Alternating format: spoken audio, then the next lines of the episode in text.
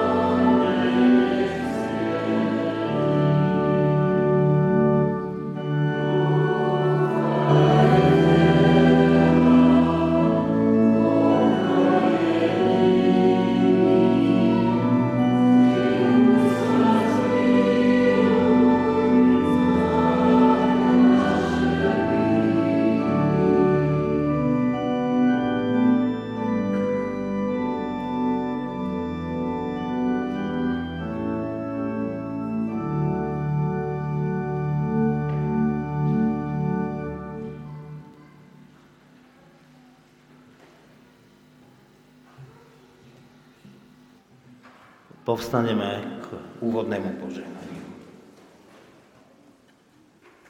Nech nám všetkým, hľadajúcim aj hľadaným, nachádzajúcim aj najdeným, ďalekým aj blízkym, trojediný Boh udeli milosť a požehnanie. Nech nás vovádza do pravdy, nech nás premieňa láskou, nech nás rozvezuje slobodou Kristovi Ježišovi, našom pánovi. Amen.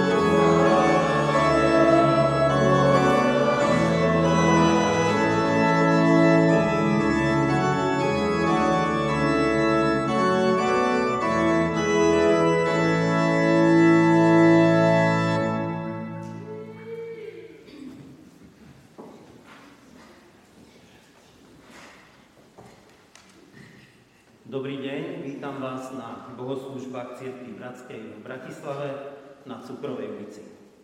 Vás, ktorí ste tu modlitevní, tak ako i vás, ktorí v priamom prenose nás sledujete. A tiež tých, ktorí potom v zázname si ich pozriete. Niekoľko nediel po sebe máme tému o obnove. O obnove spoločenstva, obnove vzťahu s Bohom a obnove vzťahom medzi sebou. Každá väčšia obnova sa skladá z rôznych častí. Napríklad, ak ide o lietadlo, tak na generálnu opravu prídu rôzni technici a zaoberajú sa jeho rôznymi časťami. Riadiacím systémom, samozrejme krídlami a klapkami, potom podvozkom a úplne jasné, veľmi bedlivo sledujú, čo sa deje s motorom. A hľadajú časti, ktoré sa opotrebovali, ktoré potrebujú obnovu alebo dokonca aj vymeniť. A my sme sa v minulých úvahách o obnove zaoberali rôznymi časťami toho, čo je potrebné pri obnove nášho vzťahu s Bohom a ktoré s tým súvisia. Bolo to obnove spoločenstva ako takého, o obnove túžby, o obnove modletieb a viery v Bohu. A dnes máme deň reformácie a je to také symbolické, že našou témou je obnova lásky k písmu, volanie k písmu. A zamýšľať sa nad ňou budeme spolu s Danielom Pastyrčákom, ktorého tu vítam, kazateľom zboru, v zboru Cirkvi Bratskej kaplnka tu v Bratislave. Daniel, vítame ťa. Text, ktorý nás sprevádza celou sériou o obnove, je z knihy nárekov z 5. kapitoly 21. verš. Prived nás opäť k sebe, hospodin, a my sa vrátime obnov naše dni, ako boli od dávna. Tento text bol vybratý preto, že nás upozorňuje, že obnova nie je len v našich rukách a sústreďuje našu mysel na nášho pána, na pána Boha. Dnes okrem tejto úvahy budeme mať aj takú malú rodinnú a zborovú slávnosť. Krst malého Ondreja Rendeka. Ondrej, vítame ťa tu. Vítame rodičov, Barboru aj Pavla Rendenkovcov a teraz, Daniel, už je to na tebe.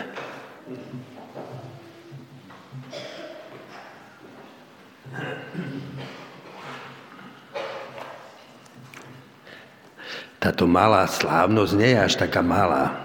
Podľa mňa je to strašne veľká slávnosť. To je najväčšia slávnosť, ktorá sa na tejto zemi deje, Augustín, keď rozmýšľal o vesmíre, tak hovoril, že Boh priviedol na ten svoj svet človeka, aby sa stal pozorovateľom vesmíru, lebo len cez neho si mohol celý svet uvedomiť sám seba uvidieť samého seba. No a my tu máme Ondrejka, cez ktorého si bude svet uvedomovať samého seba úplne novými očami, novým srdcom, novou myslou, ktorá tu ešte nikdy nebola. Eh, zároveň je to slávnosť vtelenia slova.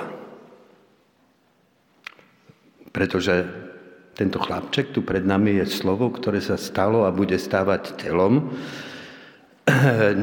Pred niekoľkými rokmi vedci rozluštili ľudský genom a riaditeľ toho projektu Francis Collins vtedy o tom napísal, Ľudský genom pozostáva z celej našej DNA, dedičného kódu života.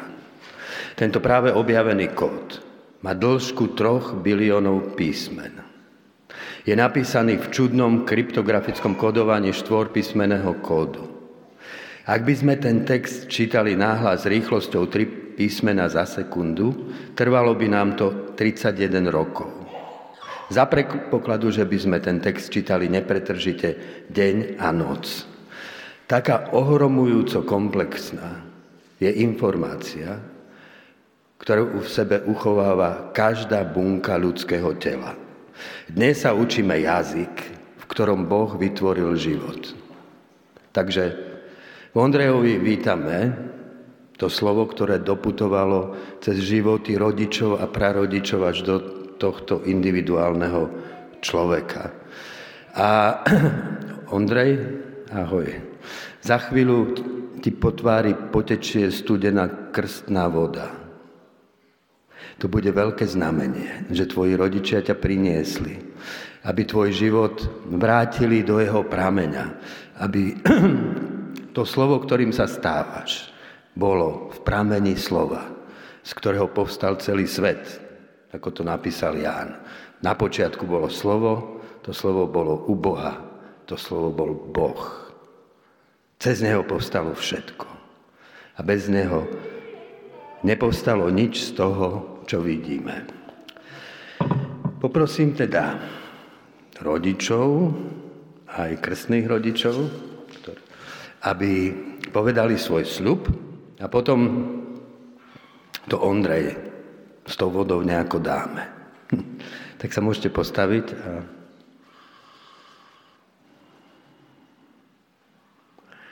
Drahí rodičia, Barbora a Pavol Rendekovci, prinášate svojho syna Ondreja k Bohu, aby mu bola udelená sviatosť krstu. Bohu tým prejavujete hlbokú vďaku.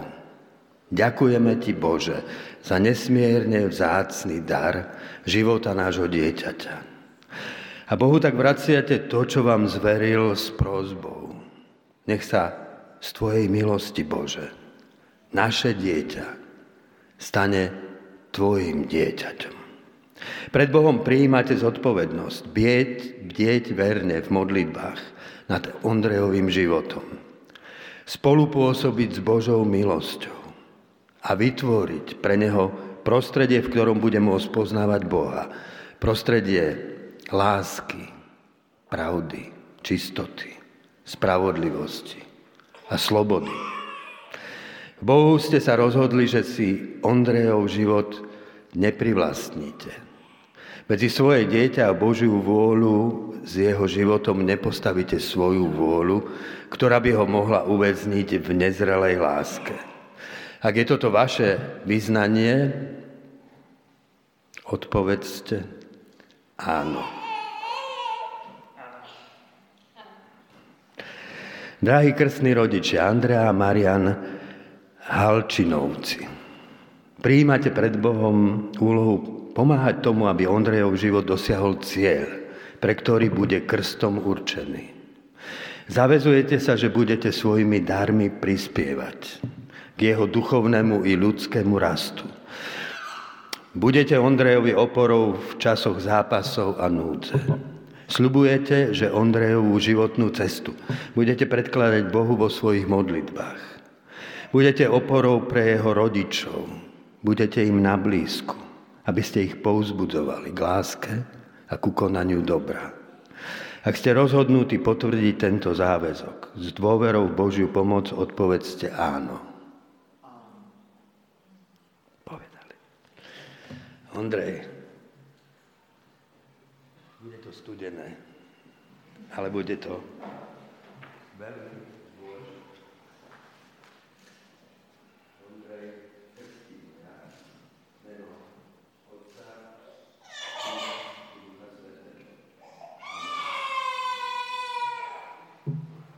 嗯。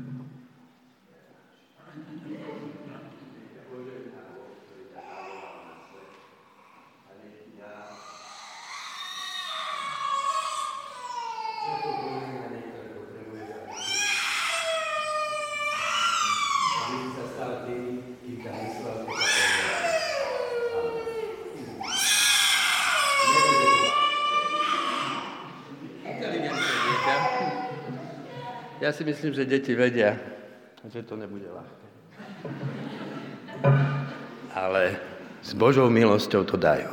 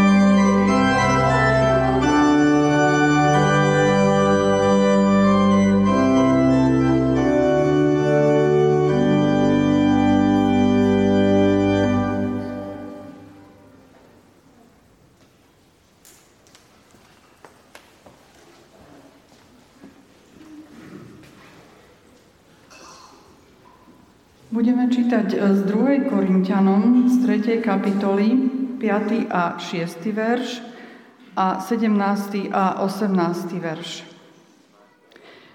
Nie, že by sme boli schopní sami od seba niečo vymyslieť akoby z nás, ale naša schopnosť je z Boha, ktorý nás urobil schopnými byť služobníkmi novej zmluvy, nie litery, ale ducha, lebo litera zabíja, ale duch oživuje. Pán je duch a kde je pánov duch, tam je sloboda. Keď my všetci s odhalenou tvárou, akoby v zrkadle, pozeráme na slávu pána, premieňame sa na taký istý obraz v stále väčšej sláve. A to všetko mocou pána, ktorý je duch.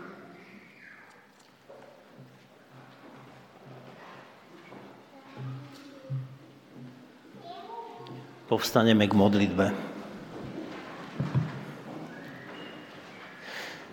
Náš Pane, ďakujeme Ti za to, že nám dávaš také príležitosti, ako je dneska, že môžeme prichádzať pred Tvoju tvár a rozmýšľať nad Tvojim slovom, ktoré si nám dal, nad slovom, ktoré pôsobí v našich životoch, nad slovom, ktoré ich mení. Ďakujeme Ti za všetky dary, ktoré nám dávaš a ďakujeme Ti aj za Ondreja, ktorého si dal do rodiny a ďakujeme Ti za rodinu, ktorá je v našom spoločenstve a ďakujeme za všetky deti, ktoré smieme prijímať a ďakujeme Ti za všetkých, ktorí sem chodia, ktorí počúvajú Tvoje slovo a ktorí vnímajú cez to slovo tú veľkú moc, ktorú Ty máš na to, aby si nás menil. A tak nám, prosím ťa, daj otvorené srdcia a mysle, aby sme počúvali, čo aj dneska nám budeš cez Daniela hovoriť a aby sme boli schopní to potom prenášať s Tvojou pomocou do našich životov. Prosíme ťa veľmi za tých, ktorí tu dneska medzi nami nemôžu byť, lebo sú chorí a radi by tu boli. Prosíme ťa, povzbudzuj ich a daj im silu a to, aby cítili Tvoju prítomnosť tam, kde sú. Prosíme ťa za všetkých, ktorí trpia na rôznych miestach na tomto svete, najmä na Ukrajine, kde je veľa zlá a tak napriek tomu zlu daj im cítiť svoju blízkosť. Prosíme ťa o požehnanie a pokoj. Amen.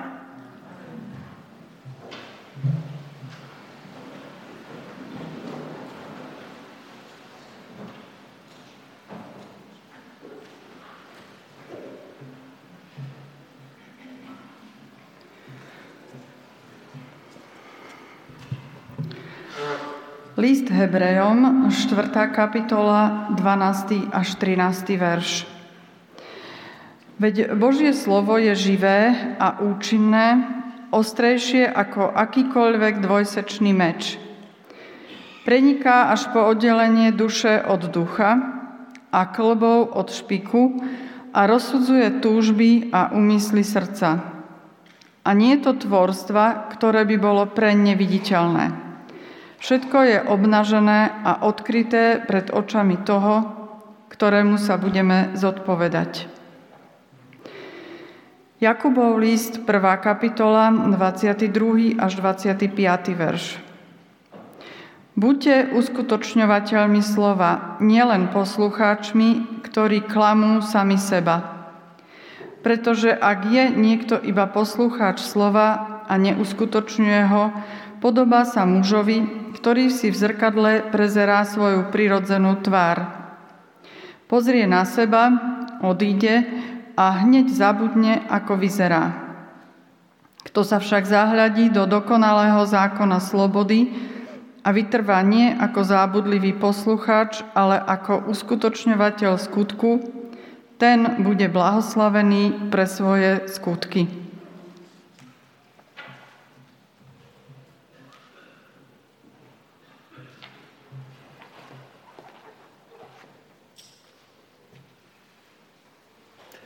Tak sme urobili takú milú výmenu. Predpokladám, že v tej chvíli už Petr u nás v kaplnke začína tiež. Čo to bolo? Aha, som bol vypnutý a už som zapnutý. Takže ešte raz, Peter možno už začína v kaplnke tiež kázať. Tak sme sa takto vymenili a som rád, že môžem byť medzi vami. Peter ma poveril úlohou. Mám povedať niečo o význame Biblie pre náš duchovný život. Téma dobre zapadá do cirkevného kalendára. Zajtra bude Sviatok reformácie. K reformácii patrí i dôraz na autoritu Biblie. Luther preložil Bibliu do hovorevej Nemčiny, aby ju mohli čítať všetci, i tí najprostejší ľudia. Čo by môjmu životu chýbalo, keby do nevstúpilo svetlo písma?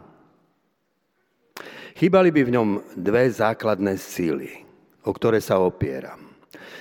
Tou prvou je dôvera, že som milovaný. Žiadny stav či životná situácia ma nemôžu vymaniť z Božej lásky. Tou láskou som bol myslený, chcený a povolaný k bytiu, keď som ešte nebol. V tej láske je môj život väčší, spojený so životom Boha. Z každého pádu sa k tej láske môžem vrátiť a začať od znova. Jej základ je totiž v milosti, darovanej v Kristovi. Tou druhou silou je vízia ľudskosti, čo presahuje všetky etické systémy. Kristova výzva prekračovať hranice prirodzených ľudských skupín a milovať všetkých i nepriateľov. Byť v láske dokonalý, tak ako je dokonalý náš Otec v nebi. Ten trúfalý étos dáva banalite môjho života príchuť väčšného dobrodružstva. Odkiaľ sa tie sily vzali? Prijal som ich azda z kultúry, do ktorej som sa narodil? Naučili ma to v škole? Nie. Našiel som ich v meditácii ako základ svojej duše? Nie. Obe boli do mňa zasiaté Ježišovými slovami. A tie ku mne doputovali v texte Evanielii cez priepas dvoch tisíc ročí. Stav môjho vnútra sa mení ako počasie na oblohe. Nie sa tu o čo oprieť.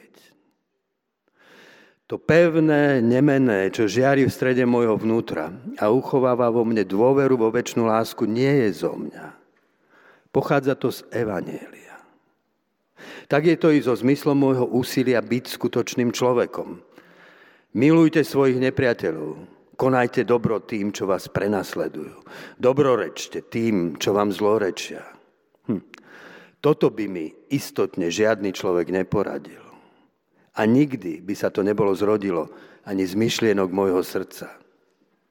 Takto ma mohol zavolať iba hlas Božieho ducha cez slova Evanielia. Ján o Ježišovi napísal, slovo sa stalo telom. Neplatí to v istom zmysle o každom človeku? Mentálny materiál nášho vnútorného človeka je vytvorený z jazyka, zo slov, ktoré sme počúvali, z textov, ktoré sme čítali, z myšlienok, ktoré sme prijali za svoje. Slova, ktoré príjmem do srdca, určujú to, akým človekom sa stávam. Medzi textami vpísanými do mojej pamäti je i to slovo, ktoré sa stalo základom všetkého, kým som. Osvetľuje vo mne všetky ostatné slova. Dáva smer môjmu životu. Uvoľňuje putá, ktoré ma viažu k mojej skupine i putá, ktorými sa zvezujem ja sám. Ak by do základov mojej duše neprenikol duch toho slova, Mechanicky by som preberal názorové prúdy, mýty a predsudky mojej kultúrnej skupiny. Zo zajatia skupiny by som sa snažil uniknúť možno k radikálnemu individualizmu.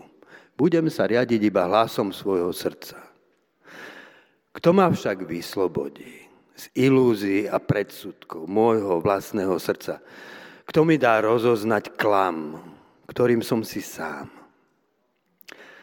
Autor listu Hebrejov má na tú otázku fascinujúcu odpoveď. Už sme ju počuli. Božie slovo je živé a účinné. Ostrejšie ako akýkoľvek dvojsečný meč. Prenikáš do rozdelenie duše od ducha a klbov a špíkov a rozsudzuje túžby a úmysly srdca. Všetko je obnažené tomu, ktorému sa budeme zodpovedať. Nuž, sadám si v tichu izby a otváram tú starú knihu kníh. Vstupujem do knižnice archaických textov, napísaných rôznymi autormi v úplne inej dobe a kultúre, než je tá moja. Ocítam sa v bludisku podivných príbehov. Čítam i výroky, ktoré ma metu a protirečia si. Ako sa mám v tom zorientovať? A je tu ešte čosi, čo ma desí. Po vražde v teplárni sa na sociálnych sieťach objavili statusy, ktoré s vrahom sympatizovali. Odvolávali sa pritom na Bibliu. Aj Boh vraj zničil obyvateľov Sodomy, alebo aj Dávid zabíjal Božích nepriateľov. Môže Biblia človeka doviesť i k takýmto absurdným postojom? Litera zabíja, no duch oživuje. Upozorňuje nás Apoštol Pavel. Ako mám čítať Bibliu, aby nezabíjala, ale aby oživovala? Evangelista Ján zapísal podivný príbeh. Znalec písma Nikodem prišiel za Ježišom, aby mu oznámil názor, ku ktorému dospeli. Rabi, vieme, že si učiteľ, ktorý prišiel od Boha. Ježiš ho zaskočil. Ak sa niekto nerárodí znova, nemôže vidieť Božie kráľovstvo. Musíš sa narodiť z ducha, Nikodem. Inak neporozumieš. Bez toho, aby si sa rodil z ducha pre svet, ukrytý za bránami litery, zostaneš slepý. Pre človeka, ktorý pred Bohom ešte nekapituloval, neodovzdal mu svoje bytie v dôverujúcom áno, bude každé čítanie toho záhadného textu iba neustále opakovanou výzvou, kým sa nenarodíš, neuvidíš. Poď a nasleduj ma. Text písma vznikal inšpiráciou ducha. A iba tak, ako bol písaný, môže byť i pochopený. Inšpiráciou ducha. Duch Boží vás uvedie do každej pravdy, učil Ježiš učeníkov. Nuž, najprv musím dušu otvoriť dimenzii ducha. Až potom môžem čítať s porozumením. V modlitbe srdca zostupujem k duchu, na to miesto, kde sa ustavične rodím z bytia, čo ma on nekonečno presahuje. Tichnem v pokore pred pravdou, ktorú nepoznám. Púšťam z hlavy všetky vopred hotové odpovede. Tie, ktoré som si osvojil sám, i tie, ktoré ma naučili iní. Mažem popísanú tabulu vnútra Staviam sa pred písmo celkom otvorený a kladiem mu bytostné otázky. Tak sa môže zrodiť skutočné oslovenie. Goethe o tom napísal toto. Biblia sa stáva tým krajšia, čím viac je pochopená. To znamená, že každé slovo, ktoré človek na seba zvláštnym spôsobom stiahne za určitých okolností, času a miestnej situácie. Má svoj vlastný, zvláštny, bezprostredne individuálny význam. Už potrebujeme otvorenosť duchu. Otvorenosť duchu si v prvom rade vyžaduje dôveru. Lukáš v závere Evanielia zachytil scénu stretnutia vzkrieseného Ježiša s dvoma skľúčenými učeníkmi na ceste do Emaus. Vy nechápaví a neochotní srdcom uveriť všetkému, čo hovorili proroci. Povie im. Podmienkou porozumenia je viera. Dôvera, že hoci nerozumiem, text prehovorí a napokon ma dovedie cez labyrint litery k duchu. Čo to vlastne tí proroci písali? O Mesiášovi písali ako o triumfálnom bojovníkovi, kráľovi, ktorý stína hlavy nepriateľov a brodí sa v ich krvi. Tak nejako si ho tí dvaja učeníci predstavovali. V písme sa však nachádzajú i úplne protikladné obrazy Mesiáša. Bol trápený, nechal sa ponižovať, neotvoril ústa, ako baránok bol vedený na zabitie. Ako mali učeníci vo svojich hlavách zmieriť toto protirečenie. Jeden druh nedôvery v písmo je prostý. Sú to texty plné protirečení, neverím im. Nuž, nečítam Bibliu. Druhý druh nedôvery je o mnoho subtilnejší. V mene viery ignorujem protirečenia, na ktoré pri čítaní narážam.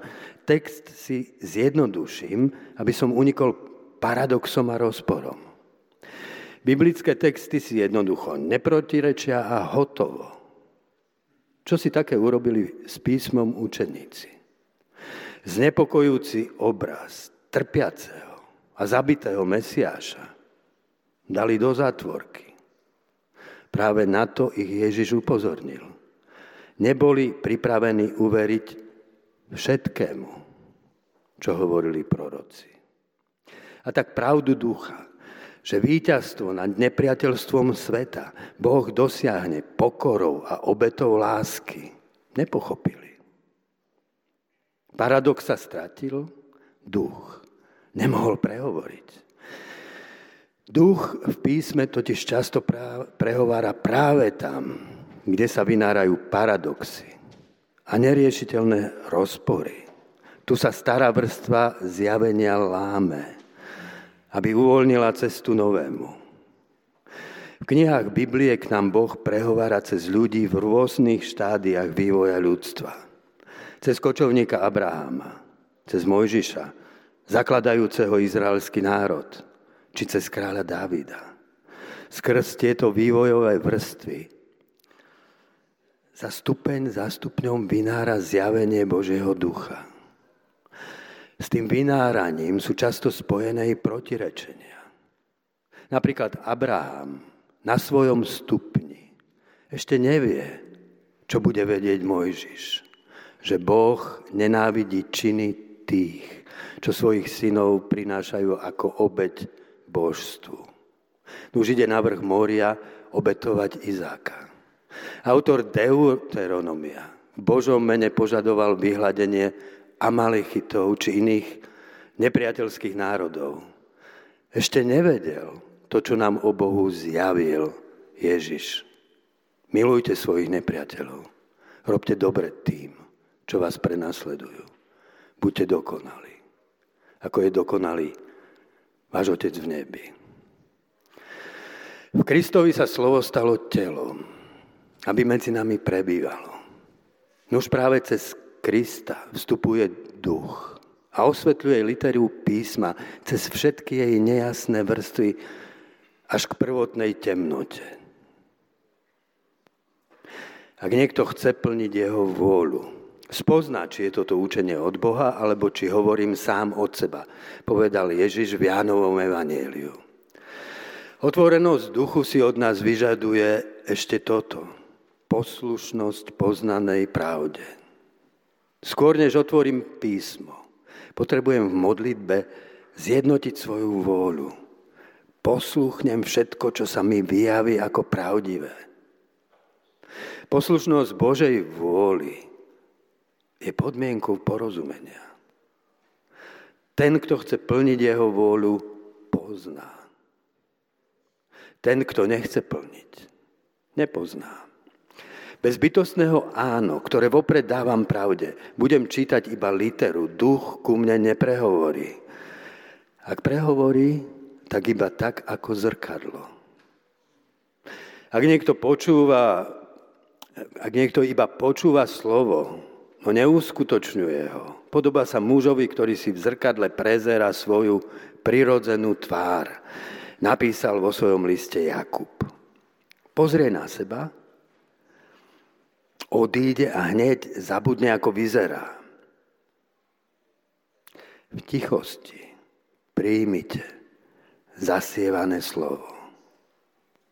Ak nestichnem, ak vo mne neumlknú hlasy ambícií, rivality, urážlivosti či žiadostivosti, ak sa moje srdce nezjednotí v odhodlaní žiť poznanú pravdu, písmo mi neodhalí svoje hlbiny. Zostane predo mnou ploché, bude iba odrážať môj obraz ako zrkadlo. Vidím v ňom to, na čo som chcel zabudnúť, svoje vnútro, povrchnosť, márnomyselnosť, píchu, egoizmus. Odkladám pí, písmo a hneď zabudnem na ten obraz, ktorý som nikdy nechcel uvidieť. Ak však viem, že moje srdce je labyrint, z ktorého hľadám cestu von, odkryje sa mi v písme dokonalý zákon slobody. Krásna formulácia. Dokonalý zákon slobody. Vidím mapu, podľa ktorej krok za krokom opúšťam svoju sebastrednosť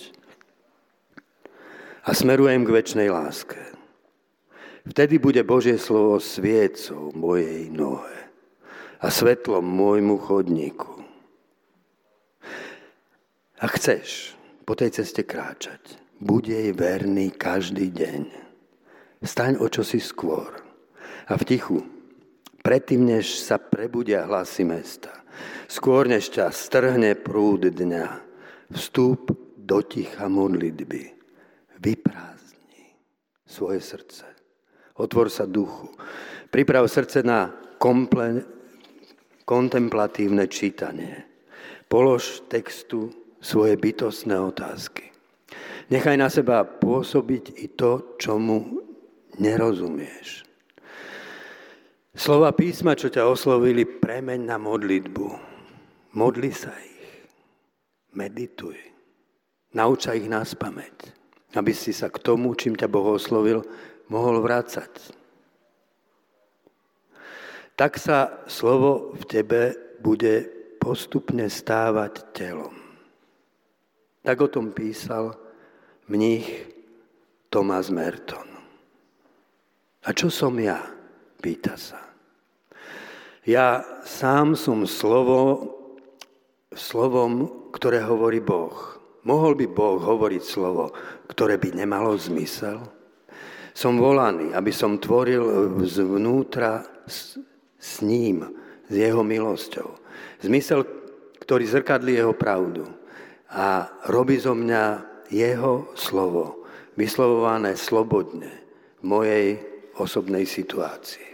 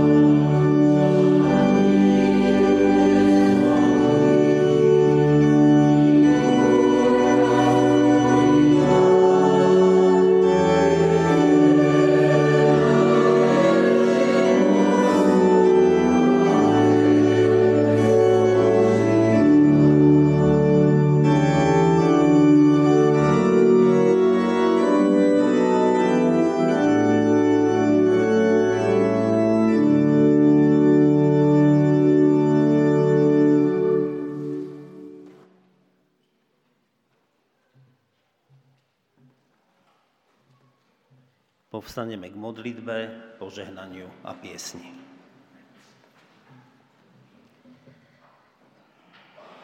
Pane Bože, Oče náš, stvoril si nás na svoj obraz a ja keď sa pozerám do zrkadla, tak vidím tam nie moc pekný obraz seba samej. Ďakujem ti, že sme mohli byť súčasťou krstu nášho Andrejka. A ja som si uvedomila, že túžim potom, aby si nás každý deň krstil svojim duchom. Aby sme v poslušnosti a v pokore dokázali poznať teba, seba, a pravdu, ktorú nám ponúkaš, slobodu a aby náš život mohol byť naozaj oslavou Teba, Tvojho mena. Amen.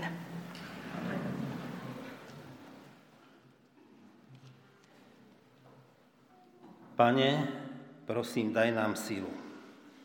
Príjima Tvoje slova, slova, ktoré premieňajú naše mysle. Slova pravdy a lásky. Daj nám sílu nájsť si na Tvoje slovo čas, aby sa v nás mohlo potom stať telom.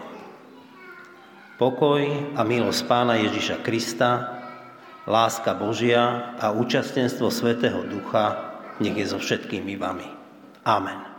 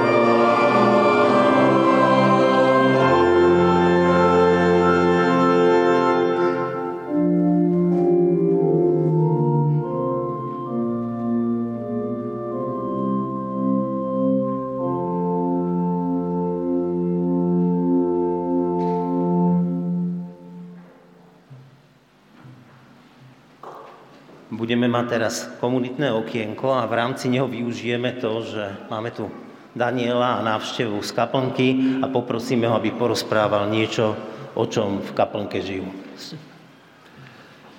E, no, možno také ohliadnutie na leto. Sme prežili niekoľko pekných chvíľ v lete.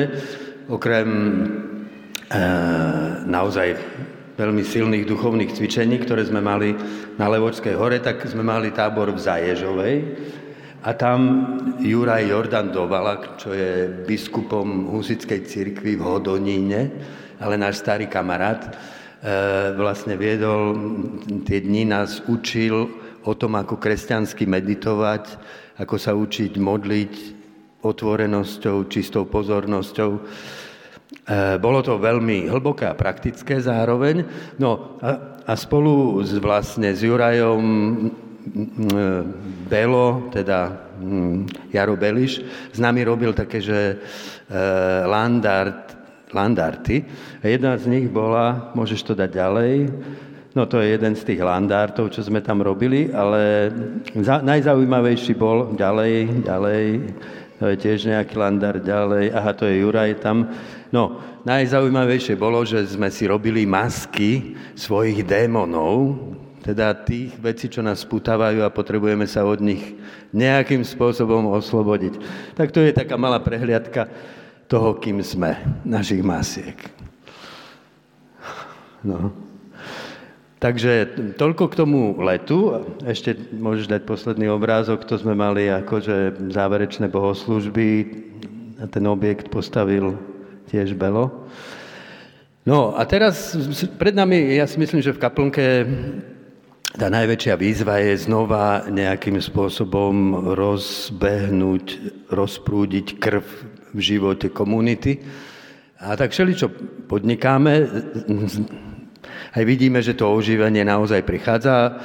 Napríklad jedna z vecí, ktorú som, s ktorou som prišiel ako iniciatívou, tá vznikla, keď som sa rozprával s takým párom, ktorý som sobášil e, nedávno a oni hovorili, že to bolo tak super, že sme mali tie stretnutia o tom manželstve, no ale teraz my čakáme dieťatko, že nemáš také stretnutia že o tom, že čo s tými deťmi teraz. tak mňa sa na to radšej nepýtaj, som hovoril, ale, ale, ale skrslo mi, že fakt to by možno bolo niečo, čo tí ľudia teraz veľmi potrebujú. My máme okolo seba, teda aj ako členov kaplnky, aj ďalších, dosť široký okruh ľudí, ktorí sú práve v tejto etape. Majú malé deti a není to ľahké. No. Takže sme prišli s iniciatívou, že sa budeme stretať. E, prvé stretnutie som urobil a na moje prekvapenie, teda okrem tých mnohých, čo sa ospravedlnili, že nemôžu, ale prídu na budúce, tak ich prišlo, boli sme tam 20, ďalších 12 detí, o ktorých sa bolo treba Eh, bolo ich treba strážiť. Takže toto sa ukázalo, že to je niečo, čo je naozaj potrebou a žije to ako v tej komunite. Ďalšiu vec, ktorú sme zase Pálkom Jurčom rozbiehame, a to sa týka nášho prepojenia s gymnáziom, je, že sme začali taký, že klub diskuzný, a to je s názvom, že Labyrintom Biblie. Ja som napísal takú knihu Labyrintom Biblie a vlastne bude to klub, kde si vždy prečítame s tými študentmi jednu kapitolu. Tam vlastne v tej knihe sú už aj navrhnuté nejaké otázky, o ktorých sa dá diskutovať. Takže to tiež vyzerá, že to bude taká pekná vec, prepojenie na na tú komunitu školy a plánujeme ešte od januára, že začneme vlastne na škole také tie stredy, ktoré bývali tu, tak budeme s Pavlom robiť e, na škole pre študentov, pre kaplnku a povedzme aj pre tých učiteľov a pre kohokoľvek, ktorý tam príde samozrejme. A sme si to vymysleli tak, že sa pokúsime o takú novú formu, že dialogická kázeň, že, že si to vždy tak rozdelíme, že jeden sa bude pýtať a ten druhý si pripraví odpovede na ten konkrétny text. Budeme prechádzať kázeň nahore, sme sa dohodli. No, tak to sú také ako ešte jeden, jednu formu dialogickej kázne, ale to si vyskúšame až neskôr po tých stredách, eh, čo mi napadlo, že by bolo zaujímavé prizvať našich kamarátov agnostikov, že nech nám naformulujú otázky a tá kázeň bude vlastne dialogom s tými otázkami. Čiže, ale to, to ešte si na to počkáme, ale už niektorých som oslovil. Takže to je niekoľko takých nápadov, ktoré teda sa pokúšame a s ktorými sa zaoberáme. Jedna z myšlienok, čo sa vynorila, je tiež, že či sa nevrátime do A4. Lebo z mnohých dôvodov ten priestor mal svoje výhody, aj keď samozrejme tá škola tiež má svoje výhody. Chceme ďalej budovať a prehlbovať tú komunitu so školou, ale možno to, že tam máme bohoslužby, preto je až také podstatné, že keď tam budú tie stredy, tie kluby a tak ďalej. Takže to je také naše premyšľanie.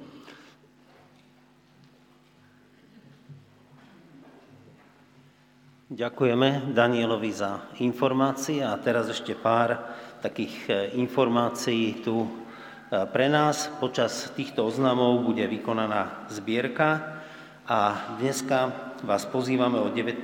hodine na diskusie a rozhovory k, aj k tejto kázni. Je to stretnutie na Zoome a link nájdete na našom zborovom Facebooku.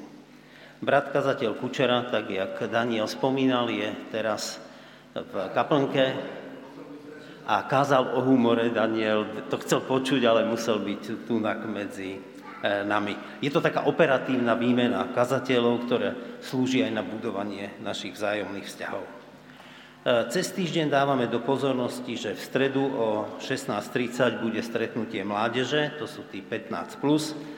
V piatok o 5. sa stretne dorast, čo predstavuje tých, ktorí chodia do 5. až 8. triedy. Dôležitý oznam je, že na budúcu nedelu budeme mať zborovú nedelu. Čiže nedelu, ktorá nebude len toto stretnutie bohoslúžby, ale bude taká dlhšia a okrem bohoslúžieb s Večerou pánovou, ktoré budú o 10. tak budeme mať aj spoločný obed a potom budeme e, mať aj stretnutie po obede a na to vás všetkých pozývame. Také ako upútavky sú, že obed pripravuje staršovstvo, áno, čiže budeme to pripravovať my a toto slovo nevyjadruje vek súrovín, ktoré budú použité. Áno. E, nie, nebude Jozef. Vyjadruje to, že šéf kuchárom bude Vlado Matej a keď nám na staršovstve rozprával, že čo chce a ako to chce variť, tak nám všetkým tiekli slinky a mne už teraz zase začínajú zbiať. No, vidíš, Daniel. No a e, na tomto stretnutí, ktoré potom bude po obede, nás čaká to, že sa chceme trochu porozprávať, takú diskusiu o tom, ako posilniť naše spoločenstvo a ako využiť inšpiráciu z týchto úvah, kázni, homilí, ktoré máme a ktoré hovoria o obnove. Okrem tejto diskusie, tak Peter Kučera povie, ako vníma našu komunitu na Cukrovej, ako vníma naše spoločenstvo a mne pripadla úloha povedať pár slov zase za staršovstvo a o jeho práci. No a aby sme sa tejto zborovej nedele mohli súčasniť všetci, čiže aj rodiny s malými deťmi, tak tým kvapôčiek a mráčikov pripravil pre deti program. A garantujeme vám, že bude zaujímavý a kvalitný.